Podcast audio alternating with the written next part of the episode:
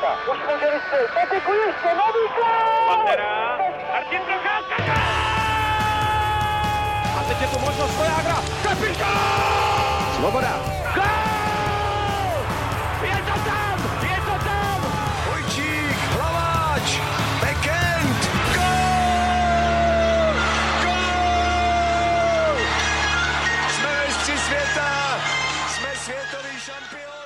Dobrý den, vítejte u posledního dílu o Hokej Focus podcastu v této sezóně. Finálová série NHL se natáhla na sedm zápasů a nakonec se radovali St. Louis Blues. Co rozhodlo o jejich celkovém triumfu a jak se vedli v playoff čeští hráči? Kromě dění v zámoří se podíváme také na domácí scénu, kde se finalizují soupisky pro příští ročník. Jaké zajímavé hráčské přestupy se udály v extralize a který z týmů posílil nejlépe? Nejen o těchto tématech budou diskutovat Pavel Ryšavý z Deníku Sport, Ahoj. A taky stará dobrá osvědčená sestava webu ČT Sport.cz, Petr Musil a Tomáš Randa. Ahoj, dobrý den. Ahoj. Od mikrofonu zdraví Hinek Roleček. Jak jsem říkal, finále mezi Bostonem a St. Louis dospělo až do rozhodujícího sedmého duelu, ve kterém zvítězili Blues 4-1. Eh, Mohou se tak radovat z prvního Stanley Cupu v 52-leté historii klubu. Série byla nesmírně vyrovnaná, rozhodnout musel až poslední zápas. Pavle, kde bys hledal hlavní faktory celkového triumfu St. Louis? Co je dovedlo až na vrchol? Dovedli na vrchol podle mě to, že je to tým, který výborně hrál ze zadu, dobře bránil a měli výborný systém, skvělého brankáře Benningtona a plus mě se u nich hrozně, hrozně líbilo, že oni když prohráli jeden zápas, tak ten druhý hnedka byli mnohem lepší, že se v tom nikdy nebabrali, nenimrali se v tom a na to St. Louis se jako kouká i krásně z pohledu toho celého příběhu, že, že v lednu byli poslední a, a je, to neuvěřitelný, je to krásně, je to ten americký sen a, a je super, že St. Louis po takové době poprvé vlastně vyhráli, vyhráli Stanley Cup a načekali se na to. Svým způsobem napodobili tak trochu ten loňský příběh Vegas, hmm. se kterým se vůbec nepočítalo. Letos, eh, jak už si říkal, St. Louis byl poslední v lednu. Eh, Předtím sáhlo k výměně trenéra, i když eh, ta byla jenom taková částečná, protože místo hlavního trenéra nastoupil asistent Craig Berube. Dočasně. Dočasně navíc. A od toho týmu se skutečně moc nečekalo, ale myslím si, že tou hlavní Možná teda kromě toho přídavku v podobě Ryana O'Reillyho už v létě, který přišel z Buffalo výměnou, tak e, tou hlavní osobou, tím strujcem tou celkového úspěchu musí být brankář Jordan Binnington, aspoň teda v mých očích, protože koresponduje to vlastně i s tím, kdy on začal pravidelně nastupovat v St. Louis, což bylo někdy e, od 7. ledna, takže vlastně e, kopírujete přesně ten vzestup blues v průběhu uh, druhé poloviny základní části a nakonec potom dotáhl Blues až, až do finále a nakonec uh, byl klíčovou postavou toho sedmého rozhodujícího zápasu, takže uh, Jordan Bennington, to je příběh sám o sobě. Je to vlastně celý paradox, že ty dvojka z farmy, že? Že původně s tím tím člověkem jako v té organizaci nepočítali. Já si myslím, že kdyby nedošlo k tomu, co se stalo letos, že by ten tým byl v takové krizi, takže by klidně, klidně odešel zkoušet štěstí do Evropy po této sezóně, protože tam jsem ty dveře pomalu zavírali, ale měli problémy s brankařem a Jake Allen, s tím to nešlo, nebyl dobrý a nouzovka v podobě Jordana Beddingtona byla úplně fantastická. Oni se v poslední době brankáři St. Louis eh, nikdy nějak extra nezamlouvali, nebyl to nějaký golman, na který bych se jako rád podíval, pustil si třeba i highlighty uh, na internetu, ale uh, už si to nakousl Tomáši, pro mě uh, Ryan O'Reilly, a uh, vůbec se nedivím, že dostal Consmice Trophy, protože to, co předvedl v playoff, uh, to, bylo, to bylo něco neskutečného. Uh, vlastně uh, bodově se srovnal s Maršánem, takže byl nakonec i nejproduktivnější hráč playoff, ale mě jako absolutně fascinoval ta jeho orientace v předbrankovém prostoru a dával strašně důležité góly. A to nejenom teď ve finále uh, Stanley Cupu, ale on si tu vítěznou mentalitu převedl už z mistrovství světa. 2017 uh, vyřadil, nebo respektive dal vítězný gól proti Rusům v semifinále, pak ve čtvrtfinále si pamatuju uh, šampionátu 2018, myslím 5-4 to bylo a v prodloužení dával taky po přihrávce McDavida do prázdné branky. On prostě v tom předbrankovém prostoru je, absolutně neuvěřitelný a co jsem teď sledovali sociální sítě, k tomu prostě svědčí ten jeho trénink, jak on prostě před zápasem se rozcvičuje vlastně s, s tím hopsavým míčkem, vlastně jeho rozcvička je taková, že, že na nějaké jakoby kladině prostě eh, se, se protahuje před zápasama, takže jako je neskutečně stabilní a neskutečně pohotový a pro mě to byl jako man of the match, eh, nebo man of the final series, protože jako skvělý, skvělý výkon. No to mě zajímavé, jestli se nepletu, letos zažil první vítěznou sérii v playoff, že jo? že do téhle doby nikdy v playoff ještě nevyhrál. A ono těch hráčí se vždycky říká, jestli jsou vítězný typy nebo nejsou vítězný typy a na ní to spíš bylo namotaný v tom, že on neměl dobrý tým nikdy. Že mm, teďka až přišel do týmu, který najednou byl schopný vyhrávat a, a on je toho důležitou součástí. Přesně jak, přesně říkáš. Jako, a navíc, navíc bych ještě vyzvihl to, že on hraje výborně dozadu. To je, jako, je i nominovaný mezi třema nejlepšíma uh, útočníkama NHL a co se týká defenzivy, takže hrozně dobrý komplexní hráč, ceně, ceněný a je, je dobře, že teďka i on si šáhnul na, na Stanley Cup. Přitom ještě jenom dodám, mně přijde, že co se týče toho útoku, tak eh, on jakoby, když tak řeknu, jeden z mála vyčníval, nebo byli tam, byli tam samozřejmě taky skvělé osobnosti jako Schwartz a tak dále, ale mně přijde, že Boston měl jakoby komplexnější ten útok, co se týče toho bodového příspěvku, že prostě ta čtvrtá lajna se několikrát v playoff ukázala tak, že když opravdu Pastrňák s Maršandem nemohli, tak to prostě urvala třeba čtvrtá lajna. A z tohohle pohledu se mají favorizoval víc Boston, že prostě má větší tu šíři jako v té, v té ofenzivě a že tam může dát víc hráčů gol, protože hráči v, u St. Louis Blues, já nevím, typu Blaise a, a Sanford, ten teda teď v tom posledním utkání dal gol, ale přišlo mi, že to byli spíš takový hráči, kteří se jako srazí, ale tu bodovou nastavbu tam nedají, ale Ačiary, Kurali a při, přidali prostě i bodovou nastavbu, tak i z tohohle pohledu je pro mě překvapivý, že teda to nakonec, jak to nakonec skvěle zvládlo St. Louis Blues.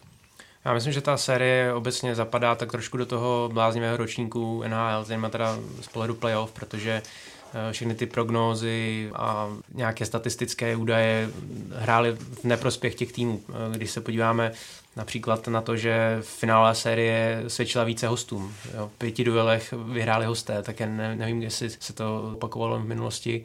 Jak už jsem mluvil o té produktivitě hráčů Bostonu, tak eh, tam bylo, myslím, 21 hráčů, kteří dali alespoň jednu branku. To je skvělý uh, produktivní potenciál pro Boston. Přesto, i když měli sedmý zápas uh, doma, utekli tomu hrobníku z lopaty v tom šestém zápase, uh, vrátili se na domácí zápas opět zase místo toho, aby to byla jejich výhoda, tak po tom úvodním gólu byli taky opaření a myslím si, že ten vítězný gól nakonec Alexe Pietrangela byl klíčový, protože těch 7 sekund před koncem první třetiny myslím si, že definitivně Boston zlomil. A hlavně, a to myslím, že je hodně klíčová věc, úplně stichla arena od druhé třetiny prostě bylo, byl Boston ticho a tohle nesmírně vyhovovalo Sentlu. Já si myslím, že ve chvíli, kdyby Boston se nastartoval první brankou, tak by ožili diváci a Sentlu by to mělo daleko těžší, ale myslím si, že tohle jim perfektně eh, hrál do karet a ten závěrečný gol už přišel pozdě pro Boston. Vraťme se ještě k brankářům. Eh, Boston se mohl spolehnout na veteránu Tuku Raska, už se tady zmínili Jordana Binningtona na straně Blues. Tomáši, jak jsi viděl tento brankářský duel z pohledu celé série? Eh, podle mě, podobně jako ta celá série, tak eh, i oba brankáři byli nesmírně vyrovnaní. Začnu u Tukiraska, eh, ten měl přece jenom lepší statistiky a kdyby Boston si sáhl na Stanley Cup, tak by z největší pravděpodobností brali Conn Smythe Trophy pro nejužitečnějšího hráče playoff. Na rozdíl možná od Binningtona měl daleko konzistentnější výkony, a vyvaroval se i takových, eh, řekněme, lacinějších nebo hloupých gólů. Eh, navíc mi přišlo, že dokázal jsem tam eh, přidat i fakt takový ten neskutečný zákrok. Byť teda Beddington chytal perfektně, tak přece jenom raz vždycky ještě mi přišlo, že přidal ještě něco navíc. On skutečně se v těch posledních letech vypracoval v tou nejužší špičku NL, byť teda třeba nepůsobí v těch nominacích na Vezina trofy, ale dlouhodobě prostě patří k těm nejlepším golmanům. Přesto sedmý duel rozhodl ten souboj. A tam se ukázalo, eh, že Jordan Bennington se skutečně vezl od toho ledna na nějaké vlně euforie a on vlastně podobně jako Rask eh, umí perfektně zareagovat na ten nepovedený duel v té sérii, že prostě hodí za hlavu eh, ten prohraný zápas a v druhém zápase je daleko lepší a to se potvrzovalo i v té sérii, kdy vlastně žádný tým neodskočil do dvou zápasového vedení v sérii ale vždycky si to vlastně vraceli ty, ty prohry.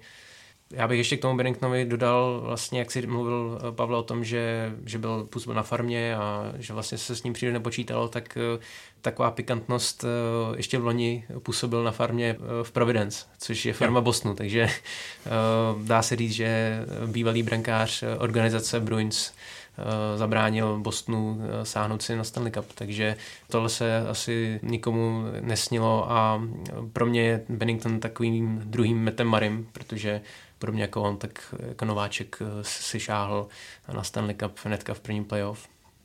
Jsem hlavně viděl to, že oba ty týmy těm brankářům jako věří v tom, že s ním asi dá vyhrát. To v Sentlu jakoby dřív nebylo, že jo? A teďka, teďka s tím Benningtonem i, jak říkal ty Tomáši, že neměl úplně tak fantastický čísla na pohled, ale dokázal vyhrát zápas, což je vždycky jako hlavně v tom playoff to čísla jdou, jdou do kopru v tu chvíli, že tam je, tam je zásadní, aby tam přibyla ta čárka, to ten Bennington uměl.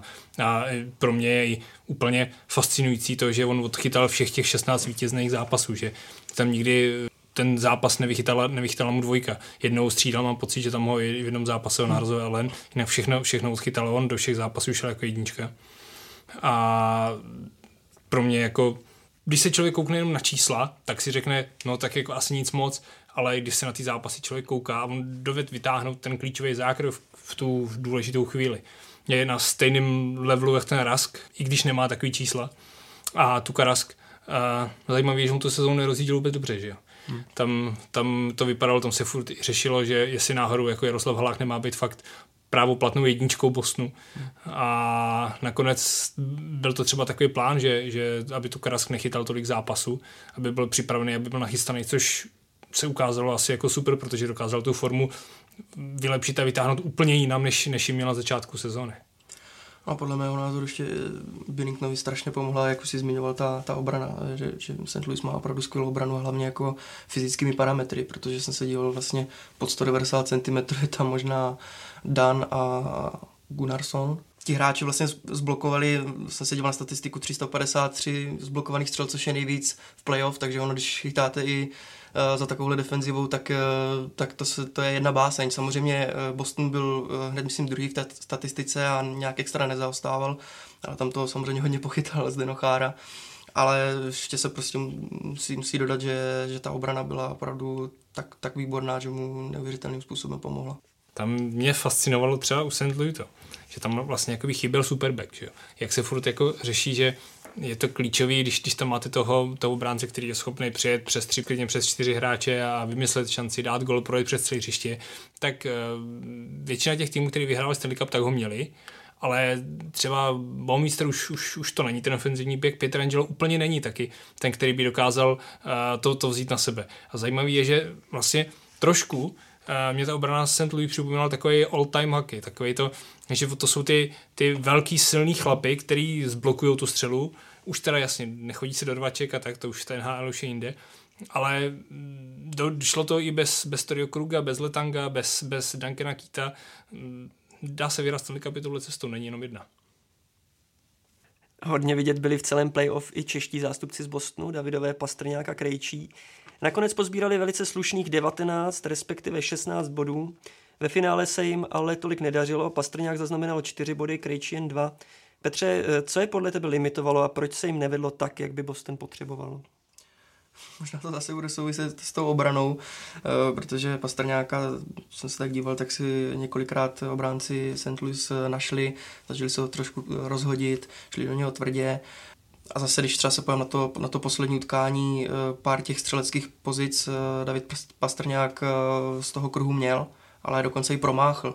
Takže nevím, nebyl v pohodě, doví, to už jsem říkal v předchozích podcastech, doví, jak prostě na tom byl s poraněnou rukou, se zlomeným palcem.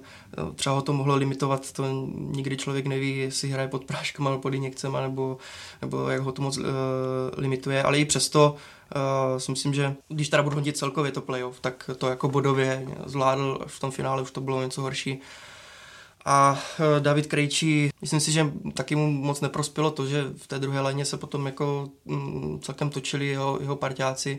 S Debraskem teda hrával jako pravidelněji, ale, ale byl tam Bekes, byl tam Coleman, taky to možná nedodá úplně, úplně pohodu, a, ale on se podle mě ukázal potom zase v jiném světle, že prostě hrábl dozadu, pamatuju si to bylo páté utkání, páté utkání, kdy vlastně na, na brankové čáře zastoupil Raska, takže prostě do defenzivy uh, byl výborný a taky si myslím, že v celém playoff odvedl takové služby, že, že finále zkrátka nevyšlo, ale, ale um, celkově můžu hodnotit jeho výkon taky, taky pozitivně.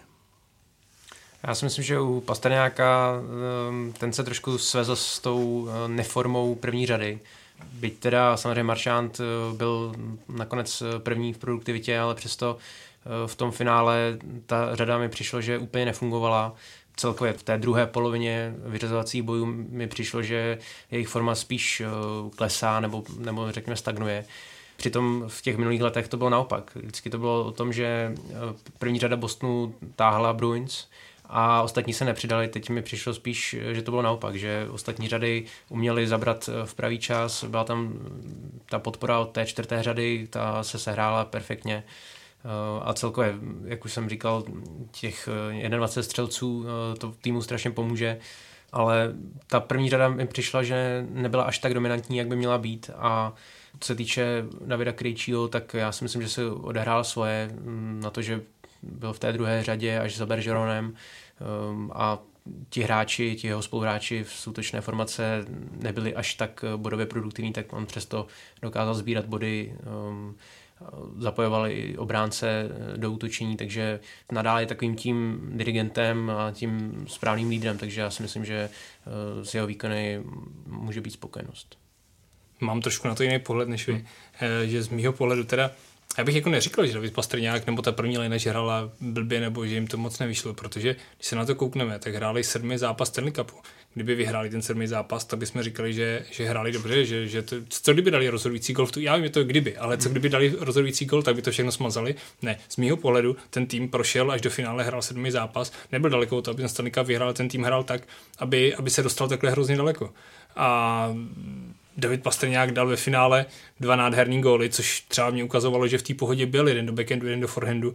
Byly to úplně nádherný akce, který on vymyslel a udělal si tak i v tom sedmém finále. Bylo vidět, že udělal kličku, tuším, jestli to byl Pietrangelovi nebo Palmistrovi, nějakým zkušeným obránci, jak si to hodil pod bruslem a objel, objel ho. Prostě to pro mě důkaz, že on se tím hokejem zase bavil. No a, a že mu tam nenaskákaly ty body, no NHL je taková, že jako fakt všichni už tam jako dobře bruslejí a je to těžší a těžší se prosadit. Takže z, z pohledu toho, že jsem dostal ten tým, bych neříkal, že ta první lina byla za očekáváním. Protože ten tým hrál dobře. Takže hrála tak, jak asi ale to je, možná, to je možná ta věc, že prostě tým jako celek se tam dostal do finále, ale nebylo to o té první řadě, bylo to spíš o tom týmu, o těch, no, ale kdyby, o těch tu první řadu, kdyby tu první řadu neměl, tak jsem taky nedostal třeba. ale měla důležitý příspěvek. Ale jo, já, chápu, jak to, já chápu, jak to myslíš, že, že, že, že, si čekalo, že dá v každém zápase hetrik ve finále, někdo z nich, ale... To, asi, to zase jako ne. ale rozumíme si. Finále nabídlo i hodně drobných příběhů. Jedním z nejvýraznějších eh, byl návrat z Denacháry do série v pátém utkání, ačkoliv v předchozím duelu si s blokovanou střelou zlomil čelist. Pavle, jaký ohlas měl jeho návrat do sestavy Bostonu a jak významnou osobností pro Bruins stále je? No to je naprosto ohromný, protože jako ten jeho vzkaz, tam message, že, že můžete jíst brčkem, ale prostě furt můžete hrát v finále Stanley Cupu, to, je jako, to na ty ostatní musí působit jako neuvěřitelně. To je doping jako blázen, i, i na fanoušky to bude působit a, mm, a Denochára je prostě opravdu válečník, to je mě vždycky fascinovalo, jak on se stará o to svoje tělo, jak v tomhle věku, jak on tam nebude mít ani gram tuku a furt, furt řeší stravu a, a jak cvičit, jak posilovat je v tomhle tom úplně úžasný. A, a jo, jak jsem říkal, že NHL se zrychluje a, a všichni se dobře hýbou, tak Zdenochara už ne. Zdenochara se hýbe docela blbě. Ale on tím, jaký to je, jaká to je osobnost, jaký to je, jaký to je lídr, tak on tam má pořád to místo, protože jednak, když se tam postaví ten, ten maják, který roztáhne ruce a je od mantinelu k mantinelu, tak prostě furt má ten respekt u těch soupeřů. To je jedna věc. A i tomu týmu dodává takovou tu, takovou tu jistotu. Je tady s náma ten Big Z, ten, ten, ten, ten chlap, který, který se za nás vždycky postaví. Dřív se uměli poprat, teď už to nedělá tolik, ale vždycky, když dojde k nějaký strkanici, tak, tak ty jeho ohromné ruce tam vždycky po někom hrábnou a, a to není šance s ním nic absolutně udělat, takže, takže z mýho pohledu fakt velký válečník, velký hrdina celého playoff a jako jsme kam před tím sebeobětováním, který, který on musel, musel tam dát sebe, musel dát sebe jako níž, než je ten tým a, a udělal to skvěle jak se říkal, ty fyzické parametry, to není jako jenom o tom respektu, že prostě velký a jde z něho strach, ale prostě opravdu, jakože kde, kde, kde, všude jako dosa, hmm. došáhne, hmm. že on má hokejku pomalu eh, vyšší než je uh, Tory Kruk, nebo já nevím, a, a prostě dokáže uh, ty prostory pokrývat a, a stačí mu, že, že prostě i když je třeba někde o ten krok později, tak ale je tam to hokejko, je tam tím tělem a jak už jsem se bavil o tom, zblokuje toho mraky, takže to je určitě ten rok eh, vlastně prodloužil s Bostonem a, a ten rok ještě určitě minimálně to, to, to místo tam má a myslím si, že vedle něho právě rostou i ti, i ti uh, mladší obránci uh, jako McEvoy a myslím si, že Gerslik může být do, do budoucna do budoucna taky dobrý back pro, pro organizaci Bostonu. No a Tory Kruk, ten už tak v, těch, v tom průběhu těch let se se taky eh, vedle něho nějak vyprofiloval, takže velká osobnost. Já si myslím, že nebudu daleko od pravdy, když ho vystínu jednou větou. My máme Jágra, Slováci mají cháru. Hmm. Eh, je to hmm. podobný přístup. I ta dlouhověkost hokejová, to sebeobětování tomu sportu. Eh, známe jsou ty jeho letní drily, kdy si přípravu zpestřuje těmi etapami na Tour de France osobními. Takže um, skutečně obětoval, obětuje i teď, obětuje tomu hodně. Já jsem zaregistroval, že prý uh, trénuje 7 hodin denně, což uh, mi přijde možná až moc, ale uh, proč ne? evidentně to funguje, takže já si myslím, že si ještě ten jeden rok určitě střihne v NHL, um, že s tím nemá sebe menší problém.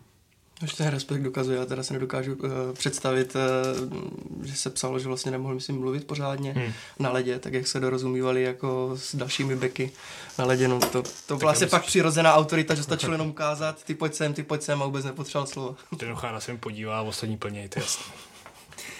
Jaké další příběhy a okamžiky vás ve finále zaujaly, ať už ryze pozitivní nebo třeba méně šťastné? Začnu třeba u tebe, Petře. No, já už jsem si to trošku vyplýtval tím eh, O'Reillym. Eh, ten mě opravdu, opravdu eh, fascinoval a asi bych se zase opakoval. Bennington, to jsme tady taky zmínili. To jsou prostě takový ty příběhy, které, které jako nejvíc zaujmou. Možná, možná i samozřejmě skvělý období teď prožil Tarasenko, že jo? Před, před čestým zápasem, pokud se nepletu, tak se vlastně jeho manželce narodilo dítě a tak to oslavil Stanley Cupem, tak rovnou, rovnou dítě může posadit do Stanley Cupu těch eh, hráčů s těmi malými příběhy je hned několik. Eh, napadá mě David Peron, který loni byl právě v týmu Vegas a byl na té poražené straně. Letos tomu nechybilo mnoho a opět by mu Stanley Cup utekl. Naopak eh, on to dokázal, splnil se mu ten sen. Byť v St. už byl několikrát a znova se tam vracel, tak až teď mu to vyšlo. Pat Maroon je vlastně pochází ze St. Louis, takže je to rodák, takže uh, vítěz Stanley Cupu z rodného města, to je taky parádní věc. Napadá mě ještě například Tyler Bouzak, který varně čekal v Torontu kolikrát i na playoff a eh, v létě poprvé změnil uh, působiště a hned je z toho Stanley Cup. Možná ještě mě napadá J. Baumeister, který dostal po kapitánu Pietrangelo jako první Stanley Cup, uh, 35-letý obránce, nějakých 15 sezon v NHL, také působil spíš v těch slabších týmech, eh, byl na Floridě, byl v Calgary, které tehdy ještě nebylo tak dobré, jako, jako je v současnosti, eh, takže také marně čekal na nějaký výraznější úspěch a po těch eh, mnoha letech St. Louis se dočkal. Já souhlasím s tím, že jedinou cestou, jak získat v Toronto Stanley Cup je odejít, ale, ale mě třeba ten příběh mě zaujalo to trošku já to vezmu jako obecně, ne vyloženě teďka na jednoho hráče, ale, ale jak ta NHL upustila od těch bitkařů a rváčů a od někdo tomu říkal, že to jsou lidi, kteří uh, tam dávají to, co tam tomu být nemá, pro někoho to byly ty policajti, tak třeba já jsem si ve finále říkal, nebo i v tom playoff, že třeba jako kdyby tam bitkaři byli, tak by se třeba nestaly věci, jako když jsem viděl Maršande, jak, jak jede za bránou a prostě vystrčí tam koleno a trefí uh, obránce přímo ze zadu do stehna. Myslím, že to byl Baumeister a, a, dost, dal mu prostě koněra ze zpomaleného záběru, bylo přesně vidět, o co mu jde. Se jel a vy, vystrčil mi to koleno, aby to přesně kouslo tam, kam to kousnout má. A kdyby tam byl v tom týmu Tony Twist, tak tohle to prostě neudělá, ten ho vynese v zubech. A opačně třeba Quist, který prostě taky občas někoho narazí hlavu na mantinel, tak by se tam zase zjevil na druhé straně eh, někdo z těch zlejch chlapců. Eh, mě tam prostě chybí, odešli sice bitkaři, ale myslím si, že s nima trošku odešel i ten respekt z té hry, protože jak ten hokej je hrozně rychlej, tak uh, jednak je hodně nebezpečný, když, když, když trefíte tu hlavu a plus, plus hráči typu Maršanda mají to hřiště najednou volný, no, že, je tam nikdo, nikdo to nepotrestá, i když Greg Berube je bývalý bitkař, trenér na lavici St. Louis a zajímavý je, že on svou kariéru ukončil bitkařskou, že prohrál s Davidem Kočím na farmě, když byl ve Philadelphii a člověk by čekal, jako, že se s ním bude chtít nějak vypořádat, ale je vidět, že i on naskočil přesně na tu linku, kterou vyznává NHL, že je zbytečný chodit na trestnou, zbytečně ten tým oslabovat, takže nechali Maršanda Maršandem a co dělá, co chce. Vyhráli Stanley Cup. No ale mě osobně to jako trošku tam vadí tohleto. A možná, kdybych měl ještě teda uh, vypíchnout nějaký ten méně šťastný příběh, tak asi se nabízí David Buckes z Bostonu, který právě působil v St. Louis dlouhá léta a nedávno vlastně přestoupil do Bostonu, nebo respektive podepsal s Bostonem jako volný hráč právě s tou vidinou uh, Stanley Cupu a Bostonu mu to těsně nevyšlo na úkor zrovna St. Louis. A můžeme říct, že i méně šťastným příběhem takovým tím hostovským je Dmitry Jaškin, že? který loni hrál za St. Louis a vyhrál Stanley Cup Washington, teďka hrál za Washington a hrál Stanley Cup St. Louis, ale takových příběhů vždycky je hodně.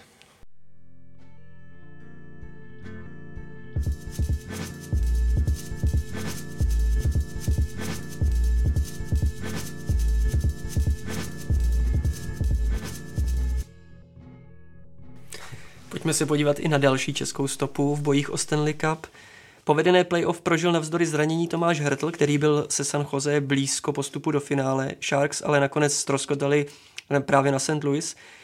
Právě eh, Hrtlovy výkony byly ozdobou v celku zdařilé jízdy žraloků. Pavle, z čeho Hrtl těžil podle tebe nejvíc? Z toho, že on umí úplně všechno. To je opravdu komplexní hráč, který zvládne jakýkoliv úkol na ledě. Tam je vidět, že on chodil do přesilovek, chodil do oslabení, v té přestřelce měl několik úkolů, mohl se pohybovat před brankou, mohl být na spojnici mezi, mezi body na vhazování. Tomáš Hartl umí, umí hrozně moc těch herních atributů dávat, dávat do toho zápasu a je vidět, že mu jako i narostlo takový to sebevědomí, že už si v té NHL věří, že už to je jeho liga. Já jsem jen zvědavý, kam poroste dál ještě, protože si myslím, že tohle pořád ještě nebylo jeho maximum, protože z něj opravdu roste, roste teďka lídr San Jose a třeba za dva roky, za dva roky bude on top, star, top star NHL. Já tomu, já tomu věřím, protože teďka je poptávka po takových hráčích, kteří dovedou všechno, kteří nejen, že jsou šikovní dopředu, ale, ale dovedou to zatáhnout i dozadu. Takže jenom dobře. Podle mě to potáhne s Loganem Kučurem. Uh, určitě uh, vlastně ty si všechno vystihl, jako já fascinují ty jeho souboje prostě jako u mantinelu, že takový hmm. trošku po Jágrovsku si za, zadkem hmm. odstrčí hmm. obránce a dokáže z toho uh, vybruslit tak, jako ne, že by předal kotouč, ale že udělá backendovou kličku do, do horního víka. Takže uh, opravdu podle mě uh, jasný, center číslo, číslo jedna pro San Jose a, a budu ho rád sledovat v dalších letech. No já jsem hlavně zvědavý, jak teď eh, se trošku to San Jose promění, protože, a jestli se teda promění, eh, ta nová nastupující generace, ta jasná, ale právě ta stará eh, pomalu odchází a tak jak odešel v minulosti Marlo, tak je otázka, jestli Joe Thornton se zase prodlouží kariéru.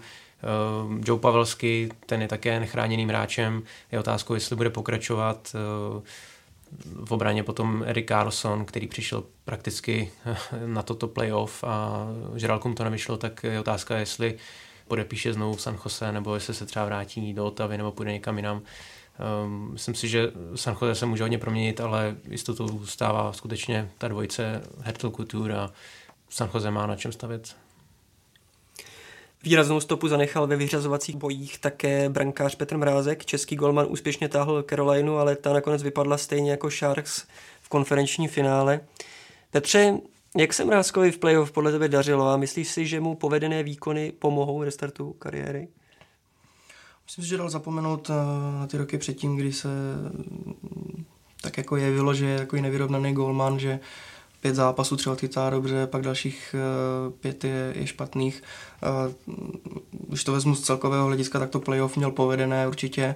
Uh, nevím, vzpomínám si možná snad jenom um, ve finále konference ty první dva zápasy na ledě Bostonu nebyly úplně ideální, tam dostal nějaké laciné góly, proto pak chytal McElhinney ale já si myslím, že pokud teda těžko vidím do, dovnitř organizace Caroliny, ale pokud nehledají ještě opravdu nějakou jinou, stabilnější ještě jedničku, tak uh, opravdu se nabízí to, aby mu dali šanci. A uh, myslím si, že brankáři klidně v Karolině můžou zůstat, může, může ho podpořit jak McElhenney, tak Nedelkovič, který vlastně teď uh, vychytal uh, Charlotte uh, titul v AHL, takže já si myslím, že taky už se může zapojit a uh, může, může mít Karolina zase kvalitní brankářskou dvojici a já, já taky zase budu fandit Petrovi Mrázkovi, protože mi se ten jeho, ten jeho styl uh, líbí, uh, baví, baví fanoušky hokeje. Já, já se taky vždycky rád dívám na ty jeho highlighty, takže uh, doufám, že naváže na to, uh, co teď zasel v playoff. No, souhlasím, že rozhodně to není ten brankář typu odrážet, že klekne a, a doufám, že mě to někde trefí. Je hodně agresivní. A byla to jeho fakt asi poslední šance, kdy v NHL, jak udělat to, aby v NHL zůstal a, a využili. Já jsem teďka fakt hodně zvědavý, co se přes léto stane, protože určitě i on i agent, agenti jeho budou čekat na to, jaký nabídky přiběhnou. Mm, budou týmy, které budou hledat brankáře. My si Carolina, podle mě jeho cena může být třeba někde Kolik myslíte Já bych viděl 5 milionů dolarů, by mohl mít klidně, mohl se dostat, na, může si o tolik říkat. Myslíte, že ne? No, může si říkat, aby pak měl tu reálnou, řekněme, 3 milionovou částku. Já si myslím, že v současný NHL může, může jít takhle vysoko, že občas se fakt, kolik má Koskinen, 3,5? No, je to okolo tří. Z mého pohledu prostě víš, víš než Koskinen, že tímhle tím se dá argumentovat, že přece má i nějakou historii, dokázal se vypracovat to, když mu to moc nešlo, dokázal se vrátit zpátky nahoru, takže proč by měl mít hm, stejně jako, jako Koskinen, takže uh, já si myslím, že můžou, můžou tu jeho cenu šponovat hodně vysoko, je třeba Carolina na to nemusí slyšet, takže může odejít i někam jinam, pokud odejde někam jinam, jsem hodně zvědavý kam třeba do, do San Jose, který by taky mohli hledat Kulmana, že jo? ale zase s pěti miliony by měli velký problém, ale třeba hmm. Martin Jones, jako to není úplně nejistější brankář ligy, teď třeba taky můžu hledat někoho jiného. Otázka, jestli by sadil zrovna na Petra Maraska, který mu vyšla jedna sezóna teďka skvěle. Ne, bude to hodně zamotaný, bude to hezký leto a těším se na to.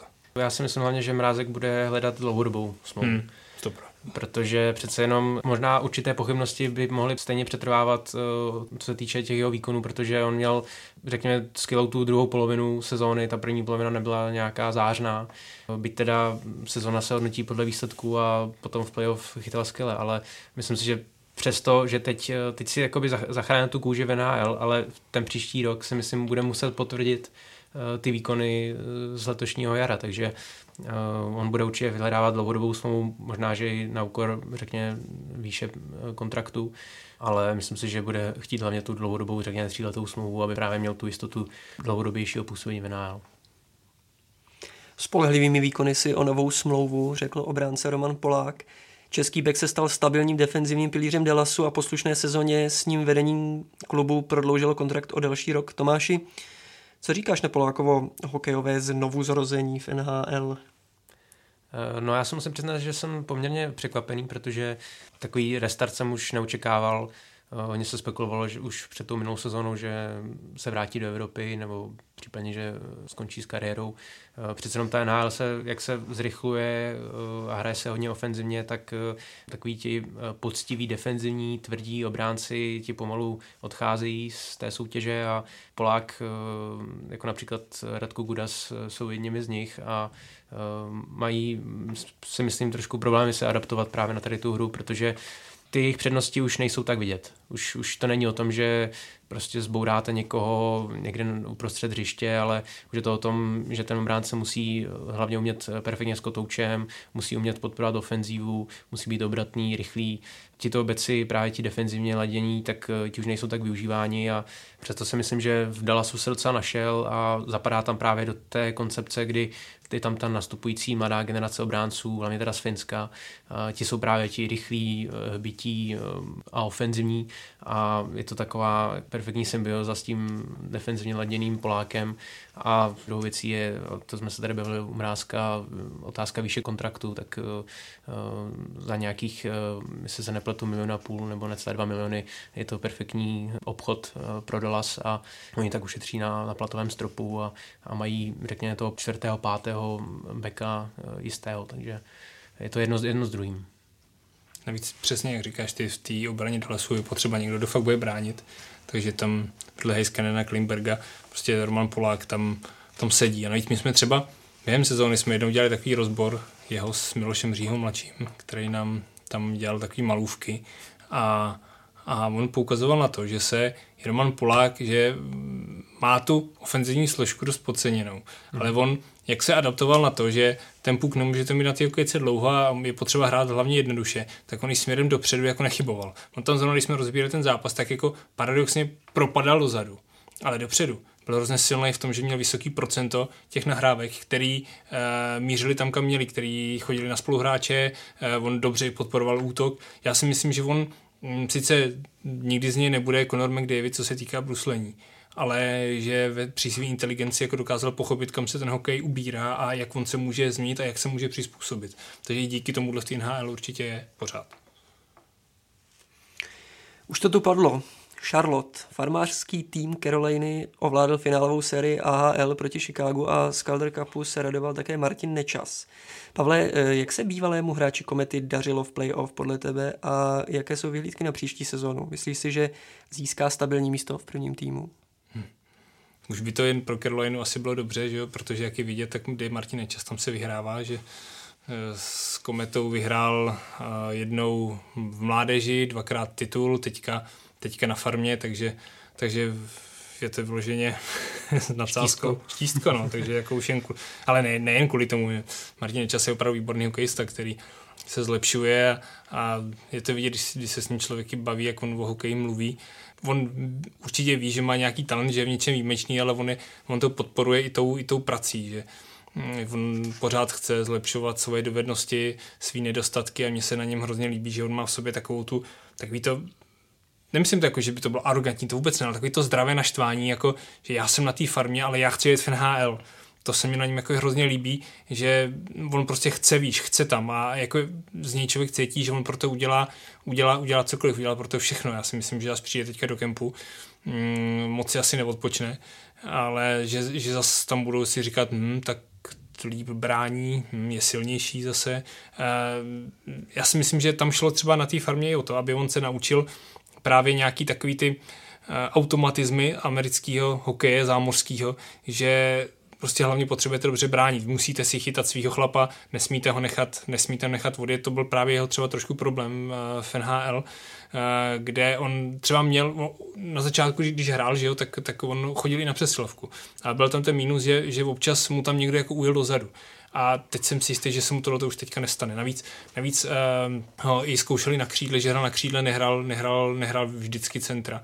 Takže tam si ty mladí hráči takhle v Americe připravují, že nejdřív je uh, rozpinkají si na křídle na straně a pak, když ten hráč zvládá tu defenzivní práci, tu, tu komplexnost, kterou třeba umí Tomáš Hertl, tak, uh, tak pak ho přesunou na to jeho místo do středu útoku a tohle to bude podle mě i cesta Martina Nečase, že teďka si zvyknou hrát na křídle. Vidím jeho budoucnost, že Carolina ho zkusí na křídle třeba ve třetím útoku a ve druhém doví, ale spíš bych ho viděl třeba na třetí útok a postupně se přesune do středu.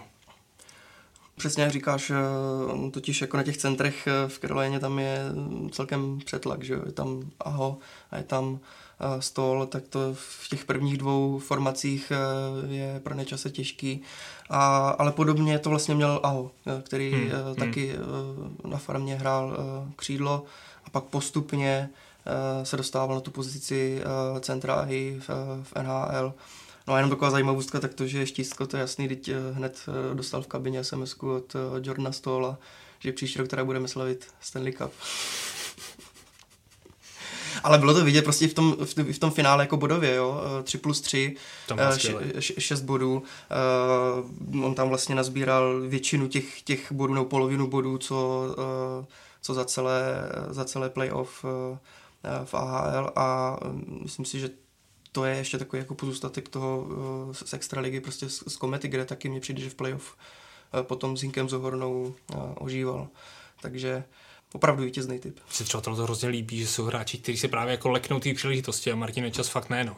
Že i když se hraje hm, ty poslední zápasy sezóny, když se hrají, když jde do tuhýho, tak on v tu chvíli je schopen podávat právě ty nejlepší výkony, že on dovede šroubovat hm, jo, já taky se moc těším, stejně jako to Tomáš Jartla, ten jeho vývoj a ten jeho vývoj teďka bude, hm, čekám jako raketovější, jo, protože na tom začátku té kariéry.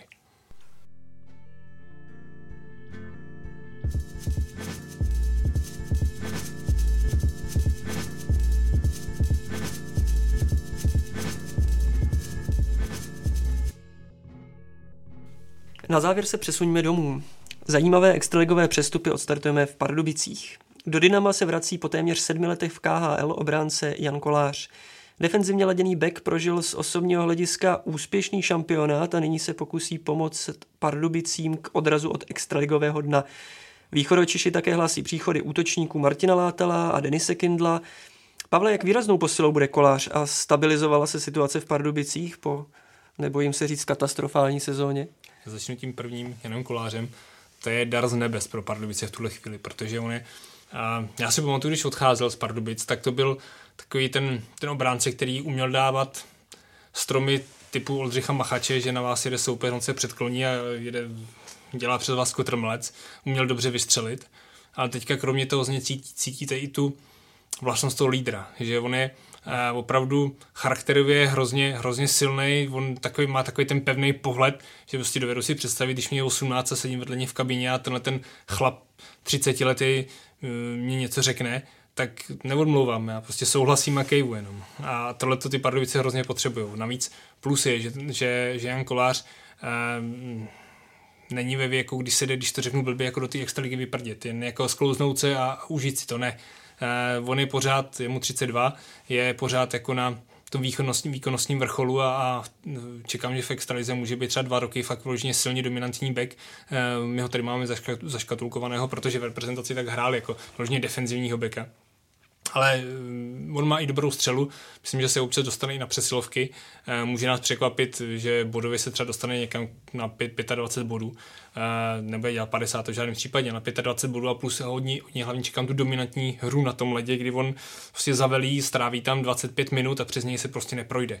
A to, to těm Pardubicím může pomoct. Může jim pomoct, aby se na ledě odrazili, odrazili z toho dna, protože on bude ta jistota. No a, a jak to bude v těch kancelářích, kdo ví, no, tam, tam se ty změny v Pardubicích dějí dost často. Teďka eh, je to hodně, na jednu stranu vlastně nečekaná změna, že přišel člověk, že Martin Sikora, generální manažer nebo generální ředitel, je člověk, který přichází z energetického průmyslu, nepracoval nikdy v hokeji, třeba to pomůže právě Pardubicím to, že tam nejsou žádné vazby, není tam napojení na nikoho, na druhou stranu se pořád mluví, jaký vliv tam mají politici a, a, a fakt ukáže až ta opravdová sezóna. Každopádně si myslím, že pro Pardubice je dobře, že od začátku jede Ladislav Lubina v přípravu, protože uh, asi Pardubice jsou jediné místo v extralize, kdyby jde Ladislav Lubina bez, bez emocí, může v klidu trénovat. Ale on je opravdu hrozně podceňovaný ten který se sám vzdělává, eh, o tom hokej hodně přemýšlí a dovede dovede tu kabinu jako strhnout, vypucovat, eh, vypucovat ji za jakoukoliv věc, která je špatně a šlápnout, šlápnout na krk tomu, eh, kdo neplní jeho pokyny. A pokud on dostane takovou kabinu, která tohleto respektuje, která mu nebude odmlouvat, tak to může vypadat dobře. A mě, na mě to působí, že v tuhle chvíli ty Pardubice takovouhle kabinu mají.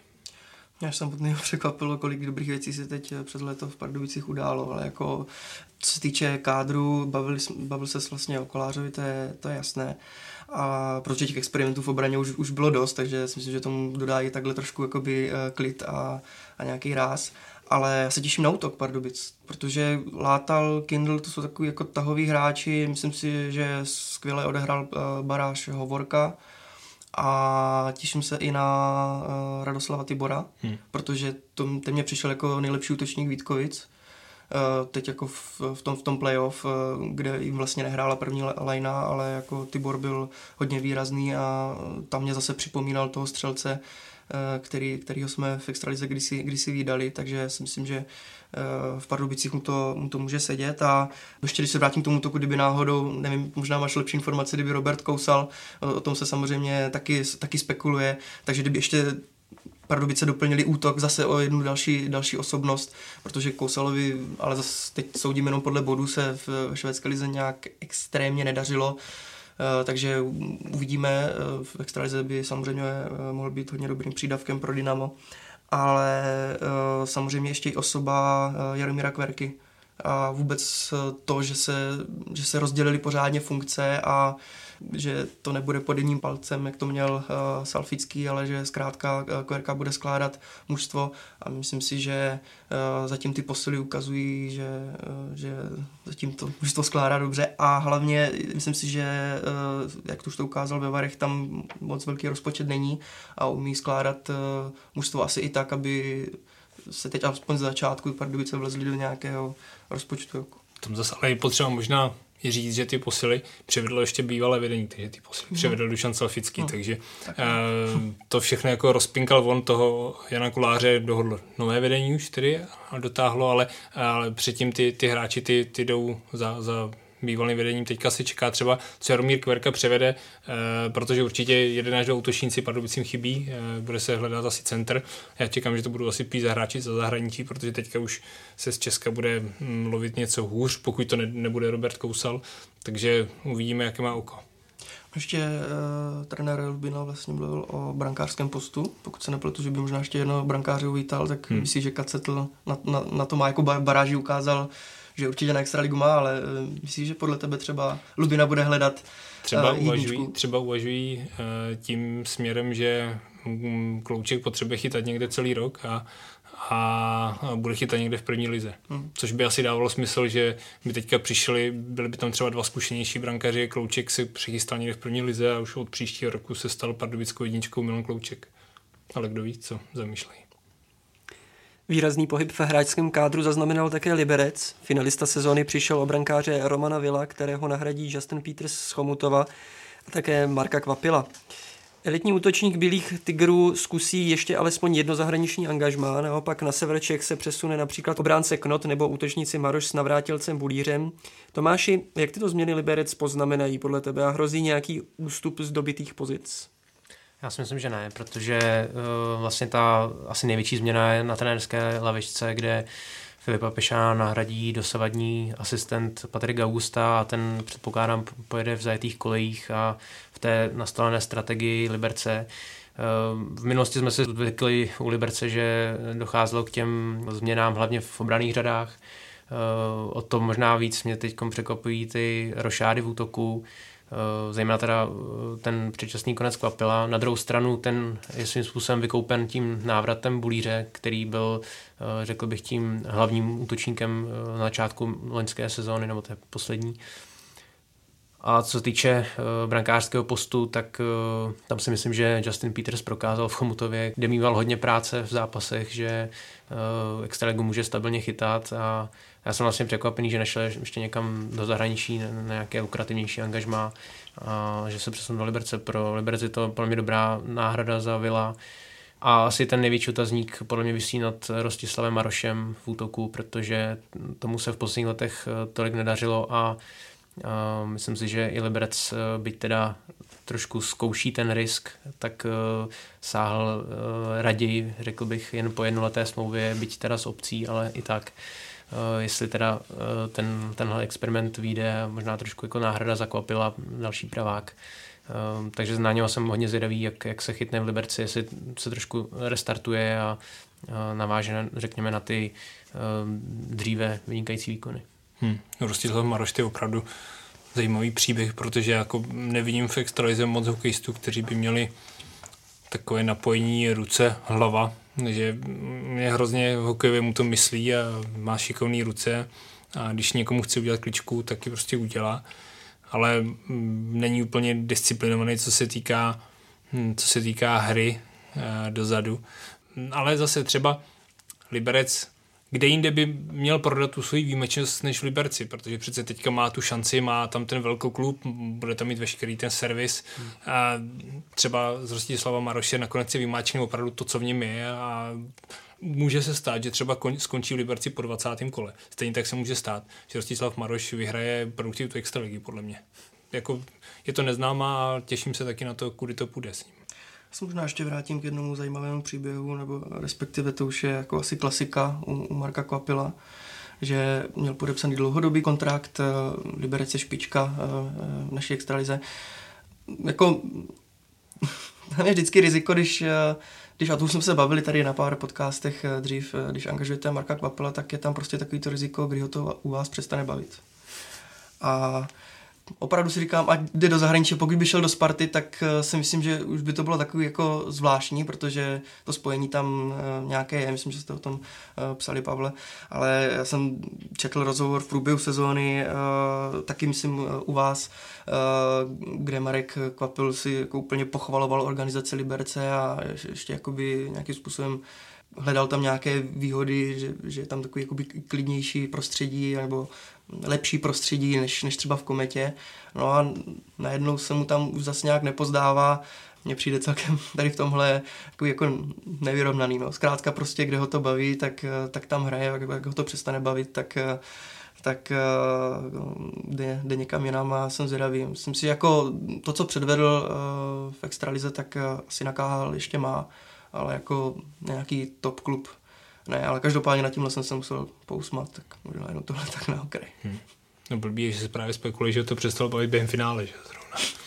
Že tam během finále řešil, údajně se říká, že jestli ho klub uvolní nebo ho neuvolní, což prostě není asi vhodná doba na to, na to, to řešit v takovouhle, v takovouhle chvíli. Liberec nic samozřejmě nekomentoval, ten udržel dekorum, ale se říká, že to je jeden z těch důvodů, proč, proč nejel, ne jeden, je to ten hlavní důvod, proč nejel na poslední zápas do Třince. Čemu ty se asi nedivíš? Hmm, ne, ne, ne. Ale my jsme se o tom bavili právě o té finálové sérii, že tam bylo vidět, že prostě nebyl výrazný a, a že ten jako, už to říkám taky další dobu, že mu prostě vyhovuje základní část, kde si jakoby hraje, ale v playoff to prostě moc hokej pro něj, pro něj není, no. Ale jako samozřejmě tam byly ještě další asi důvody, ale nestabilní hráč pro mě. Napilno měli také v Brně. Kometu prostě nelze opominout, nemám pravdu Petře. Opustili například eh, Martin Dočekal, který posílil Spartu, nebo Bedřich Keller, ten se vrátil do Zlína. Na jejich Moravě naopak přestoupili Filip Pirochta, Jakub Lev, Lukáš Kučera nebo Pavel Jeniš. Eh, tak Petře, co říkáš na tyto posily, jakým směrem se chce tým Libora Zábranského ubírat? Předem musím říct, že já za to nemůžu, že se v kometě zase děje v létě toho skoro, skoro nejvíc. Ale to samozřejmě nelze opomenout, nelze opomenout totiž eh, návrat eh, Filipa Pirochty z zámoří eh, do extraligy, tam se opravdu trápil, byl vlastně v East Coast Hockey League, a, kde jsem vlastně četl, že možná ještě na pozici nějakého snad 6. 7. beka. To opravdu asi nemá smysl se tam trápit a, a spíš to zkusit ještě zase zase v, v Evropě. A zprvu, když jsem si říkal, tak mě jako překvapilo to, že teda nejde do Liberce, eh, protože Filip Pešán vlastně teď v poslední době hovoří o tom, že eh, chce taky vytvořit v Liberci takové klima, že vlastně kdo bude odcházet, tak se bude potom vracet zase přímo do Liberce, ale tady se hrálo opravdu roli to, že Pirochta je vlastně střebíče a tady tuhle oblast má pod palcem uh, Libor Zábranský jako meta a uh, myslím si, že po tom roce plných strastí uh, v zámoří asi teď je to pro ně opravdu ta nejlepší volba. Pro Kometu uvidíme, jak na tom bude herně, ale pro Kometu to může být celkem jackpot, protože kvalitní obránce jako Němce Štencla mají, ale samozřejmě Pirochta může být něco na styl Jakuba Krejčíka, takže tímhle si nějakým způsobem vyřeší, vyřeší obranu.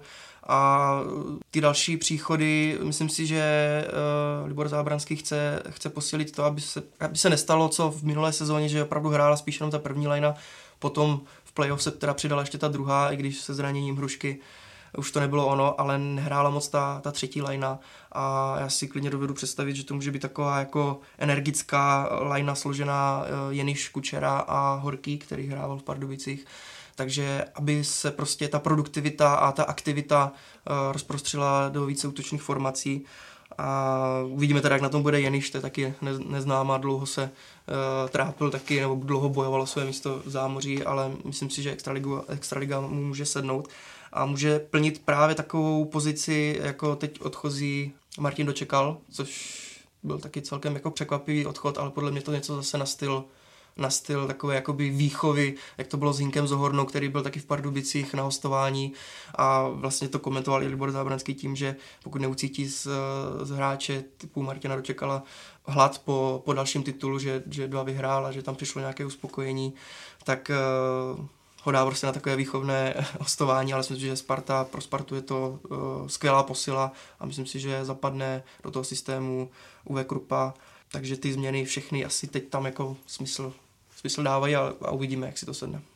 No já bych eh, doplnil asi to, že pro mě je to takový signál, že Kometa přece jenom chce ještě trošku omladit a ještě zrychlit eh, a myslím si, že i Libor Zábranský si uvědomuje, že s tím těžkotonážním a eh, věkově starším kádrem nemůže být dlouhodobě úspěšný, respektive s těmi končícími kariérami některých hráčů. Takže myslím si, že právě ta snaha ještě trošku přinést nějaký svěží vítr do toho kádru a stát se takovým rychlejším týmem, protože přece jenom v některých pasážích bylo to i vidět v playoff, že Kometa eh, kolikrát eh, a právě třeba ta série s Libercem nebyla, nebyla tak, eh, tak rychlá, tak důrazná, nebo důrazná byla, ale nebyla tak, tak rychlá, tak důsledná v těch soubojích, takže myslím si, že Kometa se bude chtít hlavně trošku Eh, trošku omladit a ty příchody přijdou mě k duhu a myslím si, že aspoň takhle na papíře v červnu mi přijde, že Kometa asi zatím posílá nejlíp. A máme tu za sebou sezonu i Hokej Focus podcast. Pavle Petře a Tomáši, díky moc za vaše postřehy a díky taky posluchačům za přízeň, moc si vážíme. Tento, ale i další podcasty najdete na webu čtsport.cz nebo ve vašich oblíbených podcastových aplikacích, na Soundcloudu, YouTube a Spotify – Mějte se krásně a i v létě zůstaňte u ledu. Nebo k němu aspoň dejte všechny své starosti.